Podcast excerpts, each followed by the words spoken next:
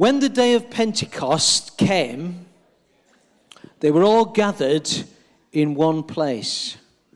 Suddenly, there was a sound like the blowing of a violent wind. It came from heaven and filled the whole house where they were sitting. They saw what seemed to be tongues of fire that separated and came to rest on each one of them. All of them were filled with the Holy Spirit and began to speak in other tongues as the Spirit enabled them. Now there were staying in Jerusalem God-fearing Jews from every nation under heaven. When they heard this sound, a crowd came together in bewilderment because each one heard their own language being spoken. Utterly amazed, they asked, "Aren't all these who are speaking Galileans? How is it that each of us hears them in our native tongue?" Alpha's a great thing, and um, we've got three alphas running at the moment, and the people that, that are on them are, are all enjoying discovering about Jesus. A few years ago now, I was uh, I was on an alpha course, I was leading an alpha course, and there was a guy called Tony. Not not mention his, uh, his surname, because he might be watching, actually. Guy called Tony. Tony had been a terrible man. In his own confession, a real rotten person. He had done all kinds of awful stuff. And uh, really, really nasty, really nasty. Week three is, um, why did Jesus die? On Alpha. And before we even started, Tony said to me, in front of the whole group, "Andy, can I just say something before we start today?" And he got up and he told the group, this is two weeks into doing Alpha, this is the beginning of the third week, he told the group that he had been a dirty, rotten sinner and he'd realized that he needed Jesus in his life. But because of the weight of the things that he'd done was so weighing heavy, he wanted to commit his life to Jesus there and then in front of everybody. And what do you say to that when a person says, says they want to do that? I said, "Well, Tony, go ahead." And he knelt down in front of everybody and he prayed. I didn't even lead him through the prayer of confession or anything like that, the sinner's prayer. He prayed the best sinner's prayer that anybody could pray, to be honest. I couldn't have said it better. And he didn't come from a church background or anything like that. He came from a terrible, terrible right-wing, racist, awful E D L National Front type background. And he prayed, "Lord Jesus, forgive me of my sin. I've committed such terrible sin. I want you to forgive me. I want you to come into my life." And while he was knelt in front of everybody, he started to speak in tongues. I've never experienced that before. And he had no idea what was happening. And he looked up at me and he said, "What's this?" And I said, "That's week eight. We haven't even got there yet, mate. We're only on week three." It was absolutely amazing. And Tony went on to be baptized in water. His background was such a terrible um, racist background. It was really interesting that he put on Facebook, uh, in the tank, when he was getting baptized in water, uh, he was baptized by, I don't know whether it was me, and one of our Nigerian elders back in Leeds. And, uh, well, when that went on Facebook, half of his old cronies wanted to kill him. Half of his old cronies were going, "What's happened to you? Tell, tell us what's happened to you." And it really sort of like was an absolutely remarkable, remarkable change. And um, the baptism of the Holy Spirit is given for the enabling of the church. And when I say the church, I mean every individual follower of Jesus. In whatever church you gathered in, given for every single person to do the ministry of Jesus. That's what the Holy Spirit is given for. Please don't be mistaken that um, the Holy Spirit is only to give us an experience in our times of gathered worship. Because that's a good thing, don't get me wrong. And I'm not knocking it. I've been a Pentecostal all my life. And I've been very sort of like used to the gifts of the Spirit being used in worship services and hearing from God and responding to God. And all that is good. But we've got to, got to realize God wants to give us much, much more than that. And not just for in here. Mostly for out there, to be quite honest. That's how Scripture tells it anyway. That's how Scripture unfolds. Uh, I've grown up like many of you, and I've experienced meetings where the gifts of the Spirit have been used, and, you know, you can walk away saying, that wasn't just a good meeting, that was a God meeting. And those are great meetings, absolutely great meetings. In a few weeks' time, we're going to be introducing and, and teaching a sort of like a new way of facilitating the gifts in our worship here, in our in our gatherings, and hopefully that will enable uh, more of us to be receptive to the Holy Spirit, hearing from the Holy Spirit, and uh, moving with whatever He wants to do, responding to Him. More of that will, will, will come. But I truly believe that God is always wanting us to realize that He's got much more for us. Much more than we've experienced so far. What does he say to, to the Ephesians? Paul, writing to the Ephesians, says, immeasurably more than all we can ask or imagine, according to his power that is at, at work within us. And if there's one thing that strikes us surrounding this whole Pentecost passage that we just read from there, it's that God gave the Holy Spirit to the believers gathered to go out. to go out. And that's a scary thing. That's a scary thing. There's one or two people in this congregation who regularly go out as a little team and just, uh, they don't go shouting at people on the streets or anything like that. They go approaching people and just, just asking them if they know God. And that's a great thing. But there's probably more people in this church that are scared of doing that.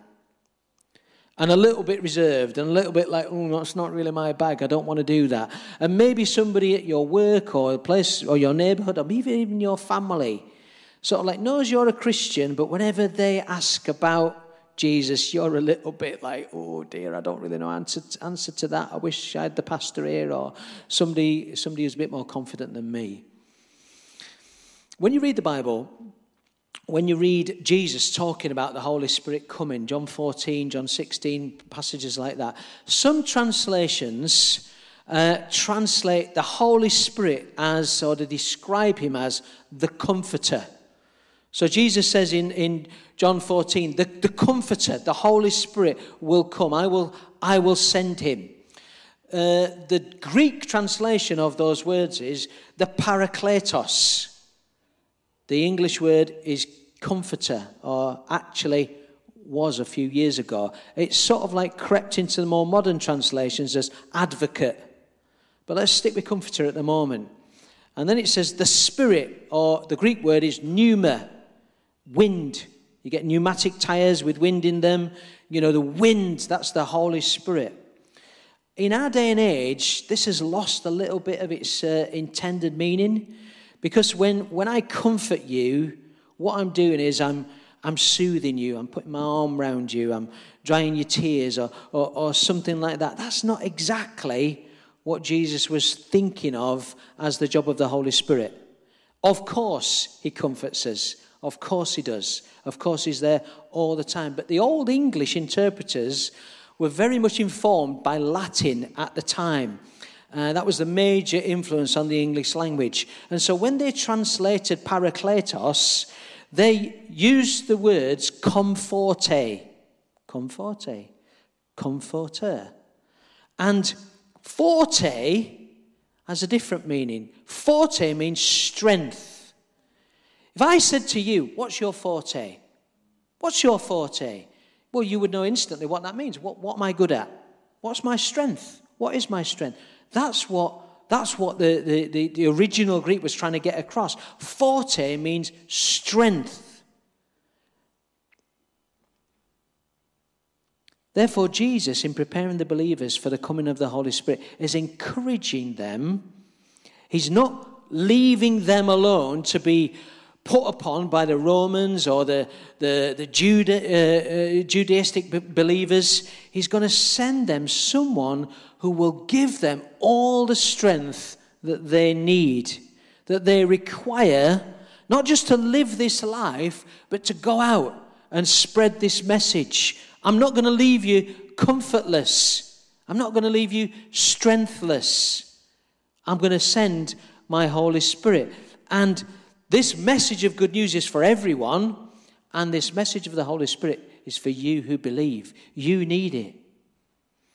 When they're gathered in that upper room, what happens? There's the sound of a gentle breeze, strong, mighty, violent wind. There's strength there.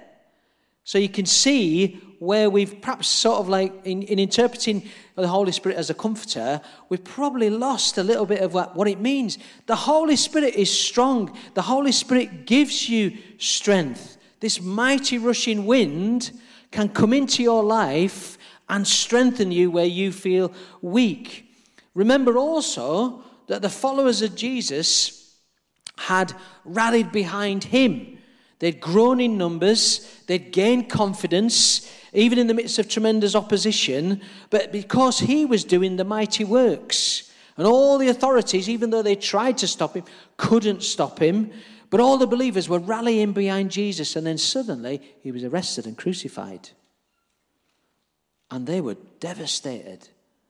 What do we do with that? What, you know, goodness, is the same going to happen to us? They're shock lasted three days and it turned into a different kind of shock because Jesus was then resurrected. And suddenly their confidence, even though they were a little bit sort of like, goodness, what does this mean? Their confidence returned. Jesus was resurrected. He's alive. Fantastic. We're back on again. And then Jesus said, I'm going. I'm going. But don't worry because I'm sending the Holy Spirit. And they didn't really know what that meant. But he ascended into heaven. They saw him go. And all of a sudden, uh-oh, we're on our own again. What did Jesus tell us to do? Well, he told us to go and gather in an upper room. We better do that. And they went and did that. So there was all this grieving, confusion, fright happening in their lives all at the same time. So yes, the Holy Spirit is a comforter. Yes, the Holy Spirit is an advocate. When you're alone, when you're frightened, when you're confused, having an advocate gives you confidence. Somebody who stands beside you, somebody who never leaves you, gives you strength to face whatever is coming.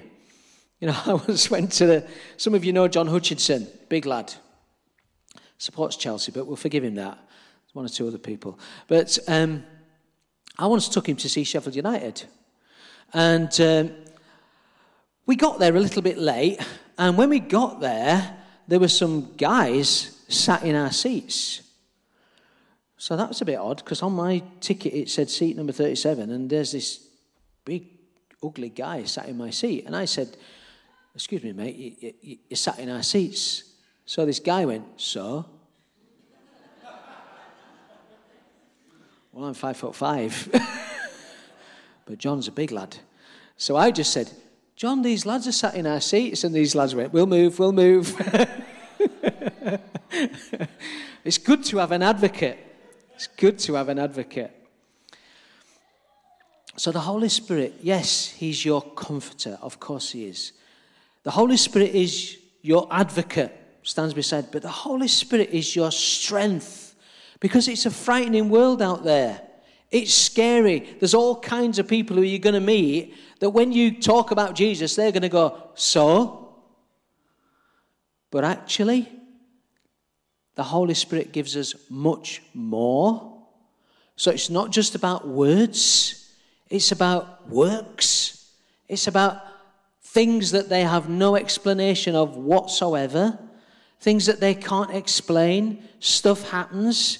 You get probably a little bit fed up of being the apologist all the time, coming out with like, what about evolution? What about this? What about dinosaurs? What about this? What about that? You know, is there a God? I don't believe in God, that sort of stuff.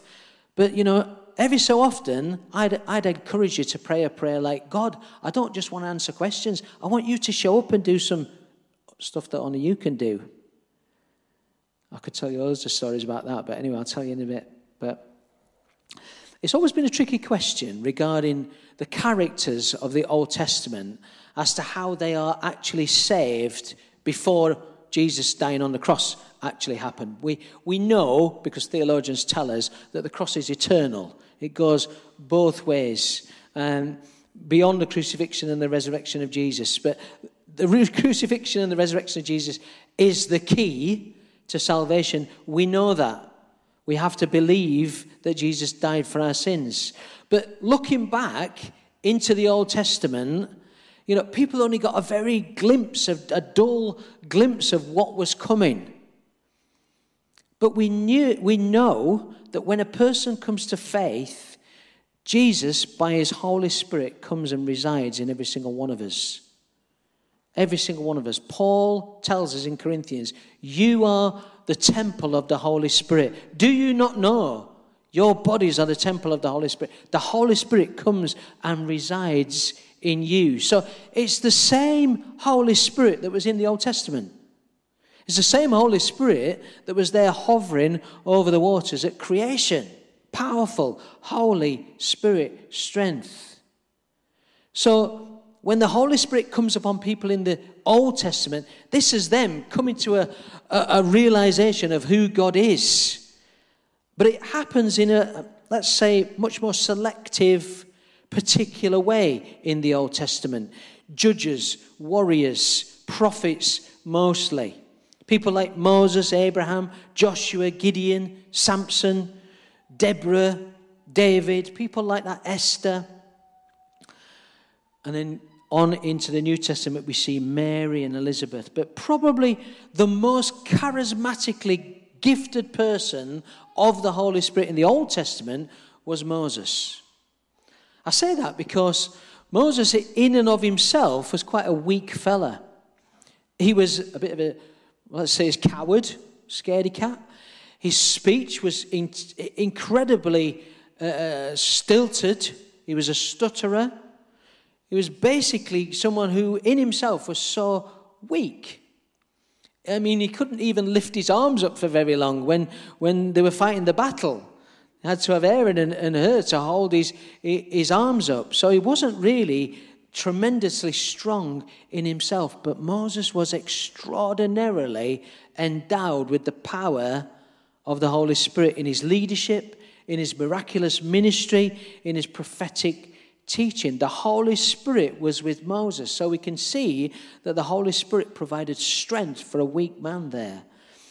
And if you read the book of Numbers, you get to chapter eleven, and it shows you a situation that Moses had arrived at where he was leading Israel, but he was physically and emotionally drained. He was wrecked. He was so tired. And Jethro came and gave him some spiritual advice. Jethro was probably an elder uh, at that particular time. And he gave Moses this advice saying, what you're doing is not really working all that well. You need to delegate more. You need to appoint more people to help you do the work. Sound good spiritual common sense. And Moses listened to Jethro. But he was also exasperated in his praying after that. How many people get exasperated when you pray? Let's be honest. We do from time to time. So God told him to choose seventy men. If you look at Numbers eleven, you don't have to turn to it now. Numbers eleven, verse twenty-four. Choose seventy men, and God would anoint them with the same spirit that Moses had, the Holy Spirit. So the passage in Numbers goes on to explain that these seventy men were all chosen. sixty-eight of them were gathered in the, tab- uh, in the tabernacle, ready to be anointed by Moses. For some reason, two of the guys were not in the tabernacle. They were back in the camp, Eldad and Medad. And the Holy Spirit came upon these sixty-eight men. And it says they all prophesied. But what was amazing was, this was in the tabernacle. Back in the camp, the two guys that, I don't know what they were doing, they were probably putting the shoes on and getting ready. They were a bit late. But they were back in the camp and they started to prophesy. So they weren't in the tabernacle. They were back in the camp, but it was the same Holy Spirit. And they started to, to prophesy. But it caused a little bit of a rumpus because Joshua, Joshua heard these guys prophesying and he interpreted it as an insurrection, a rebellion, a revolution against Moses, the leader. Who are these guys? Who do they think they is? Moses is our prophet. And so he ran to say to Moses, stop these guys. Stop them. And Moses' response was amazing. It was prophetic, a prophetic response, actually. So Numbers eleven, verse twenty-eight says this, Joshua, son of Nun, which is interesting, nuns don't have kids, but anyway, son of Nun, who had uh, who had uh, been Moses' aide since youth, spoke up and said, Moses, my Lord, stop them. But Moses replied, are you jealous for my sake? I wish that all the Lord's people, all the Lord's prophets, and all the Lord's people would have their, his spirit within them. Then Moses and the elders of Israel returned to the camp. Moses' longing, his prayer, if you like, his desire would later become an actual prophecy by the prophet Joel. Joel chapter two, verse twenty-eight. I will pour out my spirit on all people. Your sons and your daughters will prophesy. Your old men will dream dreams. Your young men will see visions. Even on my servants, both men and women, I will pour out my spirit in those days. I will show wonders in heaven and on earth. Blood and fire and billows of smoke. Strength, in other words. Amazing show of strength. So Moses' prayer became Joel's prophecy, became Acts' Acts' reality. The book of Acts, reality. Notice that the day of Pentecost happened on the occasion of a Jewish feast. They were all getting together for this Jewish feast. The Jewish believers were all gathered for this feast. All received the Holy Spirit. There were no haves and have-nots. All received the Holy Spirit. But I just want to major on this this, uh, this morning. The book of Acts, interestingly, follows along the lines of the Great Commission. Jesus, when he was speaking to his disciples, Acts one verse eight recalls it. Dan read from it right at the very beginning. Jesus says, but you will receive power when the Holy Spirit comes upon you, and you will be my witnesses in Ju- in Jerusalem, in all Judea, in Samaria, and to the ends of the earth. That's very interesting because when you read the rest of Acts, it unfolds that way. And Acts unfolds and we see not just one Pentecost in Acts chapter two, the chapter that we as Pentecostals emphasize the most, but actually you see four Pentecosts according to the lines that Jesus talked about there. So, in Acts eight, verse twelve, we read this. But when they believed Philip, remember we talked about Philip being available to God, as he proclaimed the good news of the kingdom of God and the name of Jesus Christ, they were baptized, both of them.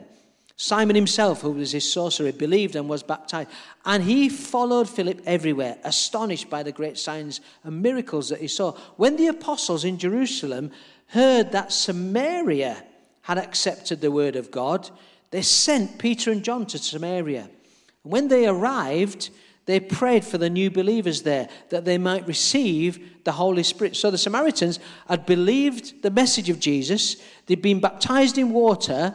And now Peter, I mean, his head was going ten to the dozen because he, he couldn't understand that Samaritans could even receive Jesus. But he thought, well, they've been baptized in water. They've been baptized into Jesus. We'll pray for him to receive the Holy Spirit. And Peter placed his hands upon them and John and they received the Holy Spirit. So at that particular juncture, we'd had the Holy Spirit poured out in Jerusalem amongst the, the, the Jewish Christians. Then they'd heard that this message had gone out to Samaria. They'd accepted it.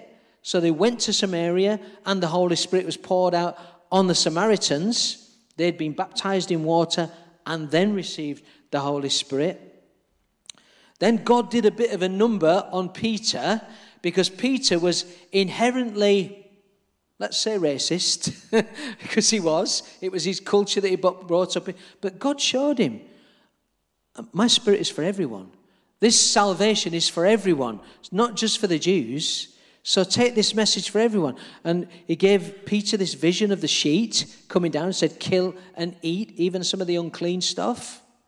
So Peter did.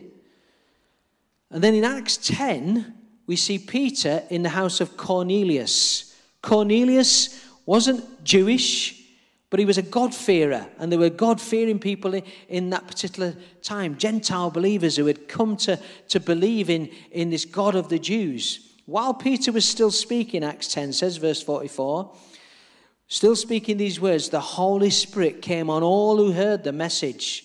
The circumcised believers who had come with Peter were astonished that the gift of the Holy Spirit had been poured out, even on Gentiles, for they heard them speaking in tongues and praising God. Then Peter said, surely no one can stand in the way of their being baptized in water.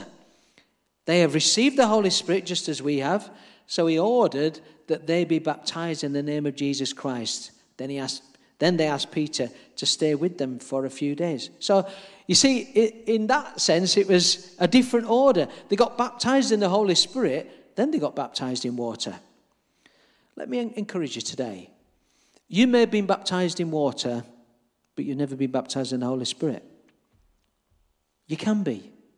God wants you to be. The Holy Spirit is for you. You may have been baptized in the Holy Spirit, but never got round, round to being baptized in water. Do it. Do it, because Jesus commands it. It's part of what is being a Christian. Both of them display God. Both of them are for you. It's amazing. If you've been through the waters of baptism, you'll never forget it. It's an amazing experience. You'd recommend it to anyone. If you've been filled with the Holy Spirit, you'd recommend it to anyone. It's an amazing experience. They're for you. They're for you. So don't be one of these either or. Be all in. Be all in. And then in Acts nineteen, we get to the Ephesians, people who've never heard of Jesus. They've been brought up with other gods, the Greek gods, Zeus and Apollo and people like that. And Acts nineteen says this, while in Corinth, Paul took the road through the interior and arrived at Ephesus. There he found some disciples and asked them, did you receive the Holy Spirit when you believed? These were people who had just heard about this message of Jesus and they'd come to believe. And he's saying, I, I've, did you receive the Holy Spirit when you believed? They answered, no, we've not even heard that there is a Holy Spirit. So Paul said, then what baptism did you receive? Well, John's baptism, they replied. Paul said John's baptism was a baptism of repentance, which was good.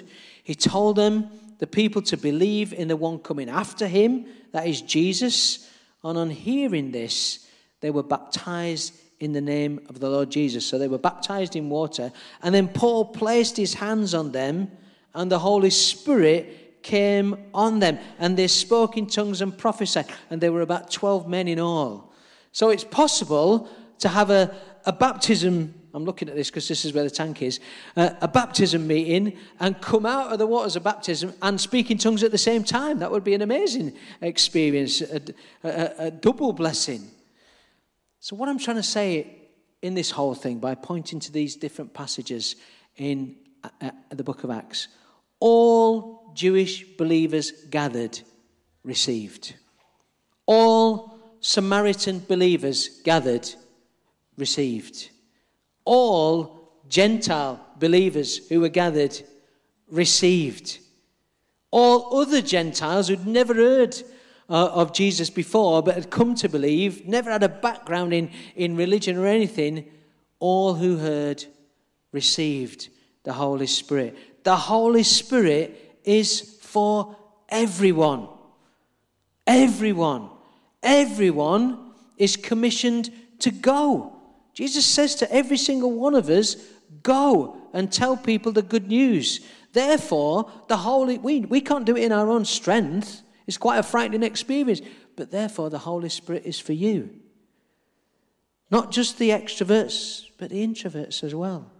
The ones that are shy, the ones that are a little bit timid, the ones that don't feel they've got a theological education or anything like that, the ones that feel that, well, I'm only a week old as a Christian, I can't tell anybody. Of course you can. The Holy Spirit is for everyone. Everyone needs strength to go. The Holy Spirit gives you boldness, gives you strength. I know this. I was probably one of the shyest lads in school. I used to colour up, go red, whenever the teacher used to uh, shout at us because somebody had done something wrong. I used to be the first to go absolutely blood red, such an embarrassment. And then obviously, well, it must be you then, mustn't it? And that made me feel even worse. I was such a shy person. I received the baptism of the Holy Spirit. Suddenly, God was real. I had confidence. I wasn't a maniac for Jesus or anything like that, but I wasn't afraid anymore. I knew God was real. And I began to, began to tell my friends uh, about Jesus. Recently, in our series, we've been talking about availability. Here I am, Lord. Here I am. And asking the question, are you available? Are you available? Are you willing? Are you willing to step out for God? Are you willing to go out, taking his kingdom with you? Are you available to do whatever God wants to you to do in your life? Are you Jewish? Are you Samaritan? Are you Greek? Are you African? The Holy Spirit is for you. Are you English? Are you French? Are you Macedonian? Are you, are you South American, North American, Australian, Asian? Whoever you are, the Holy Spirit is for you. Are you Sinfin? Are you Chatterstone? Are you Mickleover, Littleover, Allestree, Alveston, Hilton, Burton even? The Holy Spirit is for you. Are you available? Are you available? We're going to sing. So musicians, come up. We're going to sing. If the Holy Spirit is for everyone, the Holy Spirit is for you.